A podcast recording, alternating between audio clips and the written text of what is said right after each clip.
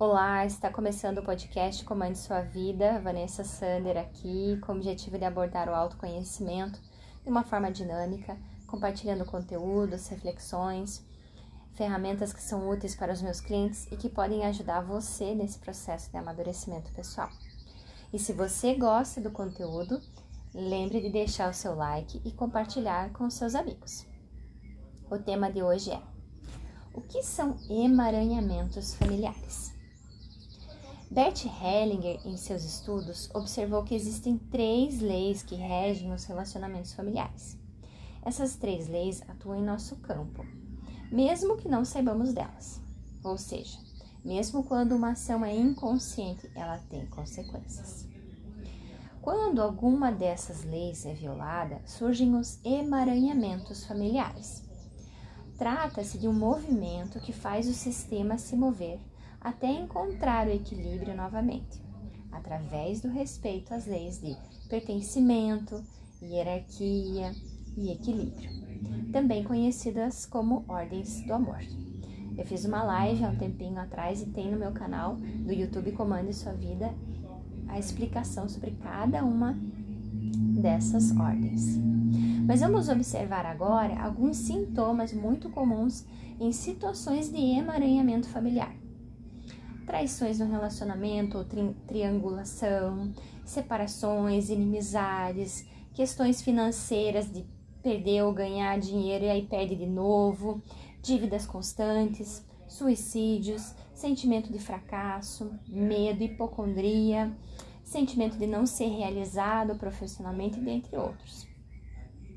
Agora que entendemos um pouco sobre o que esse comportamento gera nos relacionamentos, vamos compreender os cinco subtipos de emaranhamento e como eles ocorrem. O primeiro deles é a triangulação.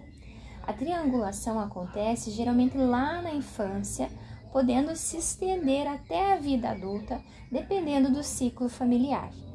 Ela se desenrola quando um dos genitores não encontra recursos em si mesmo para lidar com alguma situação com seu parceiro e a partir disso busca apoio dos filhos a criança é colocada em uma posição que não lhe pertence. Com o consentimento do adulto, em uma esfera de responsabilidade dos pais. As consequências da triangulação vão ser observadas posteriormente na vida adulta, com sintomas como dificuldades para manter um relacionamento afetivo de forma sadia, Aí entra até a questão das traições também como uma terceira força aqui também bastante comum, né? Agora, a segunda delas, a parentificação. A parentificação acontece quando a criança é continuamente instigada a desenvolver um senso de responsabilidade com seus pais. Ou seja, há uma inversão de papéis, ao invés dos pais terem um senso de responsabilidade para com os filhos, é o filho que desenvolve esse senso.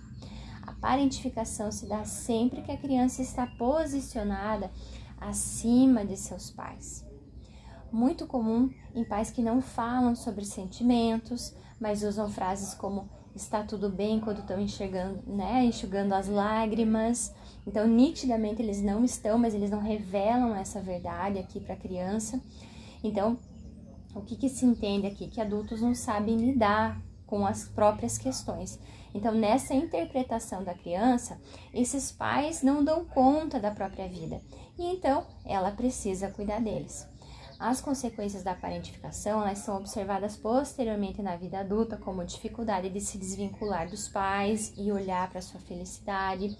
Acabam sentindo que elas estão sendo egoístas quando elas fazem um movimento em direção à vida, à própria felicidade, né? A terceira é a identificação.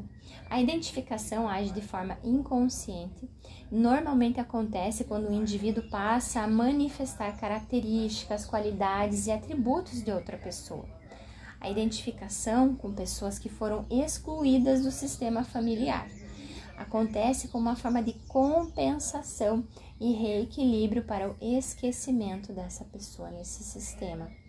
Então é muito comum nesse tipo de emaranhamento né? Sintomas como explosão de raiva, respostas reativas ou às vezes uma, uma resposta congelada, ou às vezes a pessoa ela sente que ela está sendo excluída nas relações dela, mas na verdade ela já vem através da atitude dela querendo incluir alguém que foi excluído do sistema dela.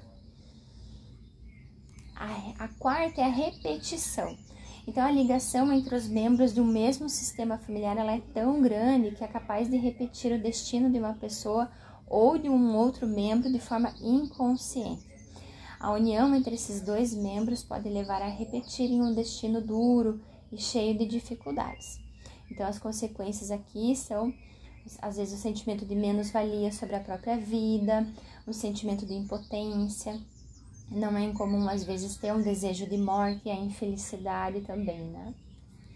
A quinta é a substituição.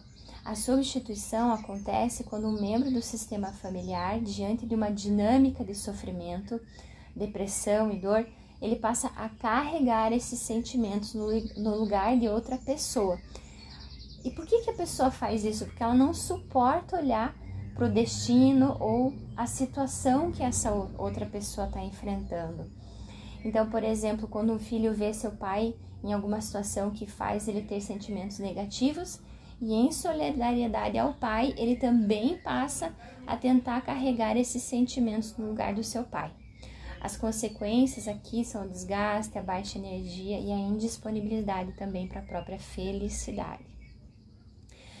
Lembrem que o corpo é também uma forma de memória da nossa ancestralidade, a gente também carrega essas experiências ancestrais de dor e sofrimento também no nosso corpo e nada é esquecido. Cada acontecimento vivido na nossa infância, por exemplo, também ou na vida adulta, deixa no corpo uma marca. Então, quando a gente trabalha com a constelação, a constelação permite experimentar compreensões mais amplas, né, sistêmicas das origens de questões que acontecem com você em diferentes áreas da sua vida, tanto os conflitos internos, emoções negativas, bloqueios, relacionamentos amorosos, no trabalho, financeiro, saúde, como aquilo que se repete na família e atuam em níveis que nem sequer imaginamos. Então, as constelações mostram aonde você está emaranhado e pode ajudar você a criar um movimento em direção à solução através do olhar, né? De forma simples, rápida e prática. E se você gostou, compartilhe com seus melhores amigos. Se quiser, me conte o que achou enviando um direct para psicóloga Vanessa Sander. Para maiores informações sobre cursos, mentorias ou atendimentos, pode acessar www.psicologavanessasander.com.br.